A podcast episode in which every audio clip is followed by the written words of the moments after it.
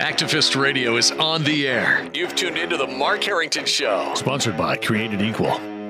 Time is running out for our nation. I beg of you, you need to stand against the evil that's plaguing our nation. If you don't like abortion, don't have one. The only thing that can be said to be objective truth is that there is no objective truth. Like you kill a baby fetus, the same thing as killing any old inanimate object. I would argue that we certainly are not all created equal. Mark is training a new generation of leaders. To take on the culture of death and win. You, you, you, you young people, it's your movement now. It's not your parents anymore. The blood that is shed cries out to God from the ground for justice. And now, here's Mark. Well, hello, everyone. Uh, this is the uh, day of the big debate Biden versus Trump, the first of three debates that will be happening in Cleveland, Ohio. Uh, there were many of us that didn't think this was going to happen uh, because of Joe Biden's uh, issues, let's say, but it looks like it's going to happen tonight uh, in Cleveland, Ohio. Biden versus Trump. I don't think the stakes could be higher. Uh, we're going to talk a little bit about that today. We're also going to be talking about this misinformation that's been put out there by pro abortion advocates uh, in memes and other communications, basically trying to make the case that if you vote for Joe Biden, that somehow abortion rates are actually going to decrease. They're trying to make the case that the pro-life position would be to vote for Joe Biden, and they they basically cherry pick uh, history to make that case. And finally, on the program, later in the program, we're going to talk about just generally do incremental laws, laws that restrict abortion, regulate abortion, actually lead to the saving of lives. So you're listening to your radio activist here on the Mark Harrington Show. And folks, if you like what you hear on the program, please like and share the the broadcast with your friends on your Facebook pages.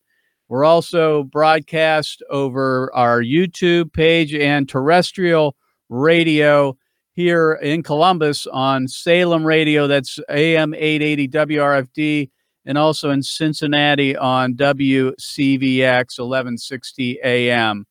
You can also pick us up on uh, many of the podcast uh, platforms Podbean, Google Podcast, Spotify, Apple Podcasts, and iTunes. So, listening to the Mark Harrington Show. And, folks, what I have here today is a full slate. And as my guest, I have Dr. Michael New. And Dr. New, as a PhD, has a PhD in political science and a master's in statistics from Stanford University. And he did his doctoral, postdoctoral work at Harvard MIT Data Center. Dr. New, thanks for being on the program today. Ah, thank you for having me. So, uh, Michael, I, I, wanted to bring you on because you've written extensively about this, uh, about incremental laws and, and how those affect abortion rates. But also, you've you've basically brought some clarity to the question as to whether presidential administrations, Democrat presidential administrations, actually re- reduce abortions. We want to talk about that. But first of all, I want to get your take on what you think is going to happen tonight on the debate. Well, I think that honestly, President Trump needs to be a little bit careful. And the reason why I think that is that expectations for Joe Biden tonight are very low. Yeah. Joe right. Biden is basically hung out in his basement. He's not even running a real campaign. You know, Trump has been running around doing rallies. He has supporters who are enthusiastic. Joe Biden typically wraps up his scheduled public events in the morning every day. So right. people haven't really seen much of him. Uh, what they have seen has not always been really impressive. And sometimes, you know, when it comes to debates, it's the expectation game. It's not how well you did, it's how well you did relative to expectations. That said, I think President Trump is going to have a strong performance tonight. You know, I think he's obviously doing these mock debate sessions with, uh, I think, Rudy Giuliani and Chris Christie.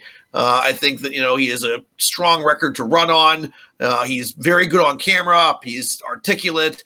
Uh, I think he's going to hit hard. He didn't pull any punches against Hillary Clinton 2016. I don't expect him to pull punches tonight against Joe Biden. So I think it is going to be a good night for President Trump tonight. I think you're right as well. Uh, you know, Joe Biden's been practicing now for what several months, probably for this. He's had plenty of time because he hasn't been on the campaign trail. Obviously, as you say, the expectations are very low for him. Whether he performs well or not, we can expect the media to gush over his performance. I've said recently, you know, if he shows up with his pants on, I think people would be uh, be impressed right now uh, with his performance. So we'll wait and see how it goes. I think uh, it's probably going to be one of the most uh, watched presidential debates in history because of uh, COVID and because nobody really has heard from uh, Joe Biden in the last six months of the campaign. So I think uh, more people are going to tune into this one than probably uh, any and, and possibly since the in the television era. We'll wait and see, but. Um, you know, so we'll, we'll, get a lot. But by the way, folks, our our team is up in Cleveland right now as as we speak. We are flying our tow banner airplane over downtown Cleveland. Uh, it currently says "Unborn Black Lives Matter." That's what the tow banner says, uh, along with our billboard truck that has the same message. And we're trying to get voters to consider the fact that Black Lives Matter, which is part of the Democrat Party, does not support all Black lives because they neglect the most vulnerable um, citizens in our community, and that is unborn Black lives. So we're we're flying that tow banner. Our team is also at the University of Akron today, reaching out to college students, and will be joining us uh, this afternoon at the debate site as we go and and and conduct outreach there today. So pray for us uh, after the program. I'll be hopping in a van and heading up to Cleveland. So, Doctor New, I wanted to talk about this uh, this uh, these memes that have been uh, floating out there on social media that are trying to make the case that Democratic presidential administrations have actually led to the decrease in abortions. Uh, is that true or is that false, and why? I think the best way to describe it is it's very misleading. Uh, what okay. we have seen in the United States is that after the Roe v. Wade decision, uh, abortion numbers went up. They skyrocketed dramatically. You know, once you mm-hmm. legalize abortion, it happens a lot more often. But interestingly, starting in 1980, the abortion rate peaked, and almost every year since 1980, the abortion rate has fallen. We've seen a long-term, durable decline in the U.S. abortion rate for the past 40 years. And actually, the U.S. abortion rate in 2017, uh, that's the most recent year for which we have data, it's actually fallen by 50% since 1980. So we've actually cut the mm-hmm. abortion rate in half. And I think we should talk about that more. That obviously we have over 800,000 abortions being performed in the U.S. That's 800,000 too many. Um, and it's not acceptable. You know, but we have made real progress getting abortion numbers down. And what you see that happening is just as a very consistent, long-term, durable decline that's persisted through both Democratic presidential administrations and Republican presidential administrations. So numbers declined during the Reagan administration, the first Bush administration, the Clinton administration, the second Bush administration, the Obama administration. That takes us up to President Trump right now. So um, that's kind of the main story here. Now, these memes you see tend to be very misleading and I had a piece on Live Action News, which kind of explains that they're right. mis- how misleading they are. Um, a few things are worth keeping in mind. First off, a lot of these memes conveniently forget that Jimmy Carter was a Democrat. He was president from 1977 to 1981. The abortion rate went up. In fact, it went up pretty dramatically in the late 70s. The memes never include that. The big problem with the meme, I think, these memes, is that they rely on data from the Centers for Disease Control. And unfortunately, U.S. abortion report abortion reporting requirements are very weak. Uh, California, for instance, has not reported any data to the CDC since 1997. So the reason why you see this big decline during the Clinton administration isn't because there was an actual large decline; it's because California quit reporting data. And when you blow away 10% of the population, or when 10% of the population isn't reporting, especially a state that has a, a above average abortion rate, you know that's misleading. So that's kind of you know, another thing to, to keep in mind. Uh, a third problem is that some of these memes look at overall abortions and not the abortion rate. And when you look at overall abortions, that can be affected by changes in population, especially the population of women of childbearing age. So during the Reagan years, you did see an increase in the population of women of childbearing age. Uh, that's why abortion numbers went up in the 80s, but the overall abortion rate went down. The percentage of women uh, who obtained an abortion, uh, or the percentage of women of childbearing age, I should say, who obtained an abortion in, in any given year went down. So again, these memes are misleading. Uh, again, you see a long-term, durable decline in the abortion rate uh, since 1980, and it's also important for pro-lifers to understand why the abortion rate is falling. And an important reason, a very important reason why the abortion rate has been falling since 1980 is because a higher percentage of unintended pregnancies are being carried to term. Uh, we've data from Guttmacher, which is not a friend of the pro life movement. They, at one point, were the research arm of Planned Parenthood. Their own data shows that in 1981, 54% of unintended pregnancies were aborted. That number fell to 42% by 2011. So we've seen a significant increase in the percentage of unintended pregnancies that are carried to term. And I always talk mention this when I talk to pro-life audiences because I think more than anything else, uh, that statistic really shows pro-life efforts are effective. That if a higher percentage of unintended pregnancies are being carried to term, it's not that unintended pregnancies aren't happening. It's that when they are happening, women are choosing life. So we're mm-hmm. either changing hearts and minds through our educational efforts. We're caring right. for pregnant women through pregnancy help centers, or we're passing protective pro life laws, which we've done in many states, or we're doing some combination of these things. But it all goes back to things that pro lifers are doing to build a culture of life. All right. My guest again is uh, Dr. Michael New. He's a professor at Catholic University of America in Washington, D.C and he comes to us on the eve of the uh, presidential debate in Cleveland uh, between President Trump and Joe Biden. Uh, Dr. New, in in summary, uh, this you know a lot of people are being taken in by this this uh, this narrative that Democrat uh, administrations have actually led to a decrease in abortion. To summarize what you're saying here, and, and just those three points are again uh, number one was Jimmy Carter. The numbers weren't counted, even though they went up. Right, that, those numbers are not counted in this uh, in their estimation. Yeah, those memes. Right? Those memes you see begin with Reagan, and I hate to say it. Okay, abortion was legal before Ronald Reagan. We, you know, Roe v. Wade was handed out in 1973. We had President Ford okay. and President Carter, and the numbers went up under President Carter, who was a Democrat. And the second reason is California stopped reporting its abortion rate to the CDC in 1997. So yes. uh, those numbers aren't figured in. And then thirdly, uh, they're analyzing the, the total abortions instead of the rate. Why why does that matter again? What the say say again to Well, sure. Essentially, that you know, total abortions can be a little bit misleading, in my opinion, because that's affected by fluctuations in the population of women of childbearing age. So sometimes, you know, I think the rate is, I think, the best measure because that shows roughly the percentage of women of childbearing age who have an abortion. So what you had happen in the 80s when Reagan was president is there was actually an increase in the U.S. population of women of childbearing age, women aged 15 to 44. There were more women of childbearing age in 1989 when Reagan left office than there were in 1981 when he took office. So since there were more women of childbearing age, there were more abortions. However, a smaller percentage of women were obtaining abortions by 1989. So the rate was going down during the Reagan years, even if the number of abortions may have gone up slightly. Yeah, folks, we don't want you to be misled. The idea that Joe Biden is going to, his administration will lead to a decrease in abortion is just a lie. It's not true. There's the facts don't back it up.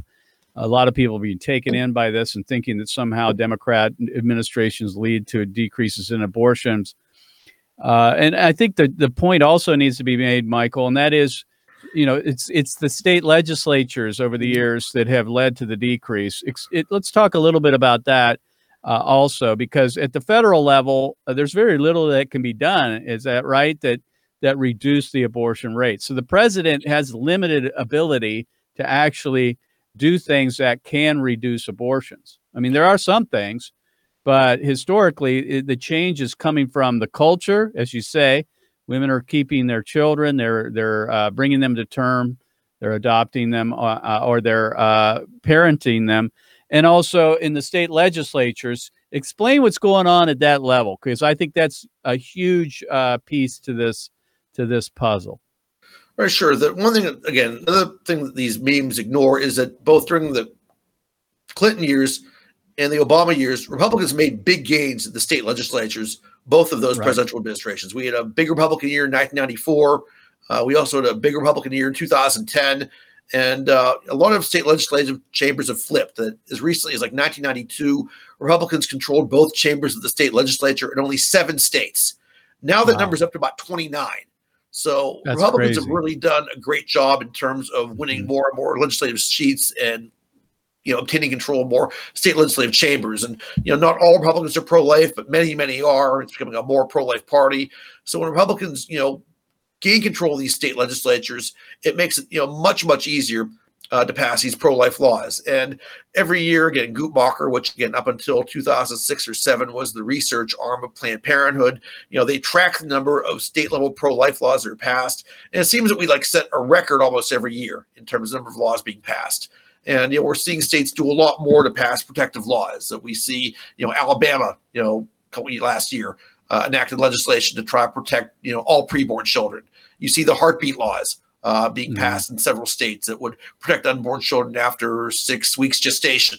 So, and even the other laws that are incremental, you know, have a very good track record.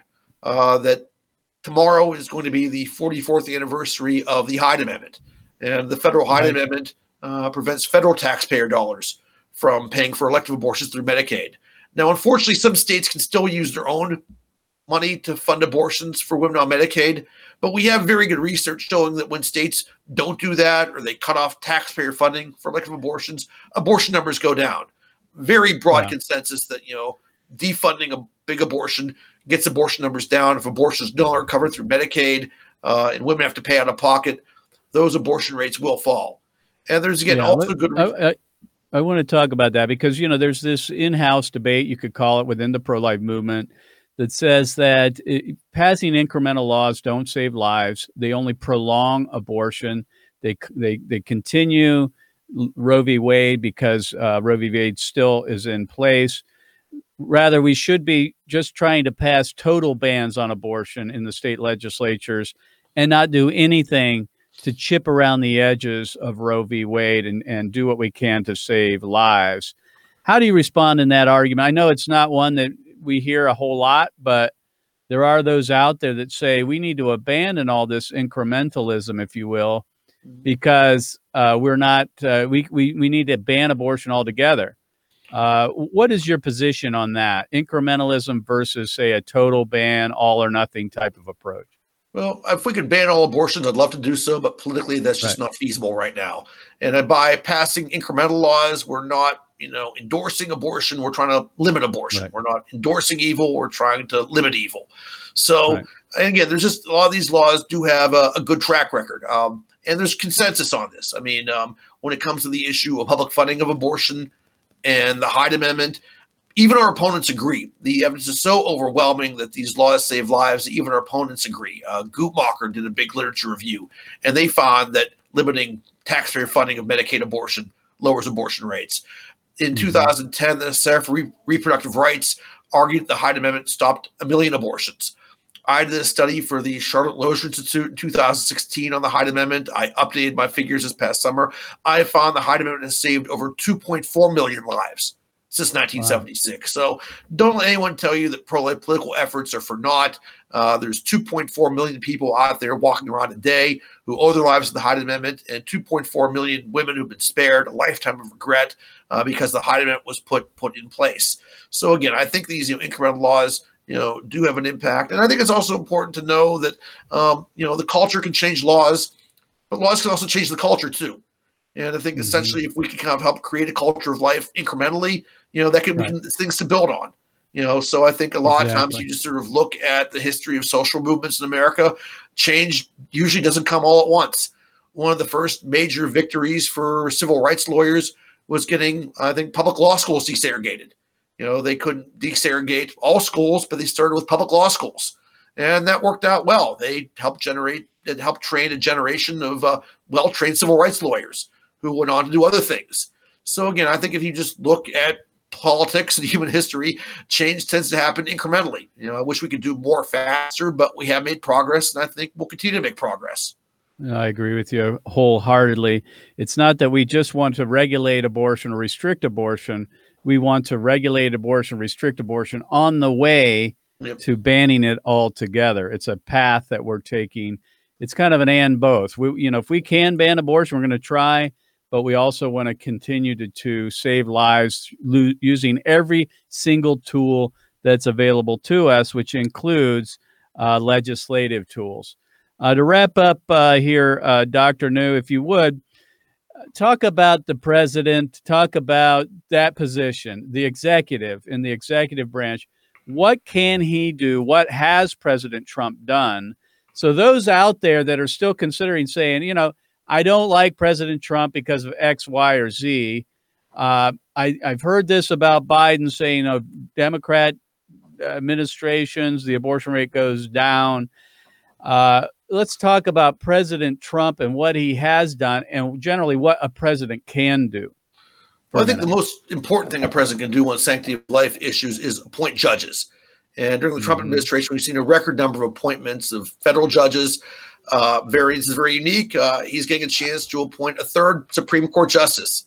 Uh, that's right. pretty rare. Reagan got up to appoint three, uh, but no other president, I think, in the modern era really has gotten a chance to appoint that many. So uh, I think Amy Coney Barrett is a terrific pick. I hope that she'll be confirmed yes. by the U.S. Senate. Uh, obviously, on the issue of abortion, judges play a outsized role, and I think it's mm-hmm. important to have good people in judiciary. I think that reason alone is enough for pro-lifers to support President Trump. There's other things he's done as well. The Hyde Amendment has become again right. a very salient issue. Uh, Joe Biden, after years of support, announced last year he now opposes the Hyde Amendment. So Joe mm-hmm. Biden not only thinks that abortion should be legal, he thinks it should be funded with federal taxpayer dollars. Trump has right. supported the Hyde Amendment. So again, there's a good chance if Biden's elected, the Hyde Amendment will be in jeopardy, and the lives of tens of thousands of unborn children being tens of thousands of unborn children will be in jeopardy as well. And also, the federal the president has some control about how federal money is spent and how grants are given. Uh, with the Republican administrations, including President Trump, with the Mexico City policy that says very clearly we don't give foreign aid dollars to groups that perform or promote abortions overseas. Uh, President Trump has also changed, you know, passed something called the Protect Life Rule. And that also says that, you know, Title 10 grantees can't refer for mm-hmm. abortions. And that's cut mm-hmm. some funding away from Planned Parenthood. So, mm-hmm. uh, again, presidents can't ban abortion altogether with the stroke of a pen, but their judicial appointments are very important and important for the long term. And they also have to make, they also have some power about how money is spent. And they can redirect that money to life affirming alternatives instead of abortion. Well, and we clearly know where Joe Biden stands, as you say, on all of those issues. Uh, you just can you imagine where we'd be if Hillary Clinton were president? She would now be putting on the bench up to three uh, Supreme Court justices, and we would now have a liberal majority on the U.S. Supreme Court, not what we're looking like now, where we could have up to six textualists uh, on the Supreme Court. And of course, all the other issues, the bully pulpit, and as you say, funding and those kinds of things. We know where uh, Joe Biden stands on all of that. He wants abortion funded all the way up to the time of birth, and he believes in really afterbirth abortions. That's how extreme the Democrat Party has become. I think the the the the, the, the decision is cut and dried. I, can't mm-hmm. can't see how a pro life advocate could, could vote any any differently. But we do have people out there saying, you know, I'm going to vote for Biden because they don't like Trump. Uh, finally, Dr. New, uh, as a Catholic, uh, someone who believes uh, in the Catholic faith and those um, principles of it, uh, as a Catholic, can can a Catholic vote for Joe Biden? Uh, obviously, he can, or he or she can. The question is, is it moral to do so? Because we have a lot of Catholics that vote Democrat and vote for Democrat presidential candidates. I think it's very poor prudential judgment to vote for a Democratic candidate. That's the way I look at it. That uh, essentially, when it comes to sanctity of life issues, there are very clear church teachings that I think Catholics should abide by and need to abide by. When it comes mm-hmm. to other mm-hmm. issues, there's prudential judgments. People of goodwill right. can disagree about welfare and how much to spend and how generous benefits should be. People of goodwill can disagree about health care and how best to care for people who are of low income or don't have health insurance. Those are important issues, but at the end of the day, they're prudential. You know, there are very clear teachings on life and marriage, and I think Catholics should prioritize those issues when they vote. All right, my guest has been Dr. Michael New, and he is a professor at Catholic University of America. We've been talking about the presidential debate tonight, the election, and as well these uh, memes that have been floating around by pro-abortion advocates that are saying that a vote for a Democrat presidential candidate actually can lead to the decrease of abortions or the abortion rates. And uh, hopefully, we've we've uh, debunked those, as well as we've been talking about how incremental laws, laws that restrict and regulate abortion on the way to ending it altogether, have actually saved lives. So, Dr. New, I appreciate you being on the program today. Well, thanks for having me. If uh, any of your listeners are interested in my research, uh, they can follow me on Twitter, uh, Michael underscore J underscore New. Uh, again, it's been a privilege to be on the show, and uh, I want to thank everyone for their efforts and keep building a culture of life. Amen. Again, Michael New's, my guest. Uh, appreciate you being on the program. So, folks, we'll see you next time. Uh, you can check out uh, the program by going to markharrington.org. Follow us on Facebook as well, YouTube, and some of our podcast platforms as well. We'll see you next time. God bless you. God bless America. And remember, America, to bless God.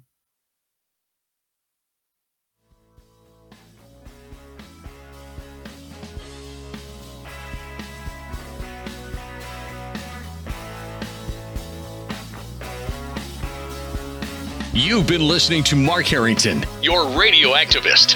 For more information on how to become a witness against the evil, evil plague in America, call Created Equal at 614 269 7808.